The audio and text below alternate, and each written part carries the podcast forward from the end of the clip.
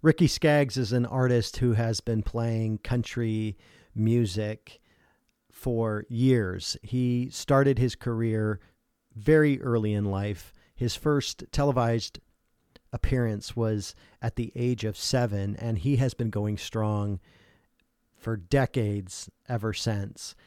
And because his music is so connected to traditional gospel music and country music, he often th- sings about themes like heaven. And we can't talk about heaven without talking about grace. So this is Where the Soul of Man Never Dies by Ricky Skaggs.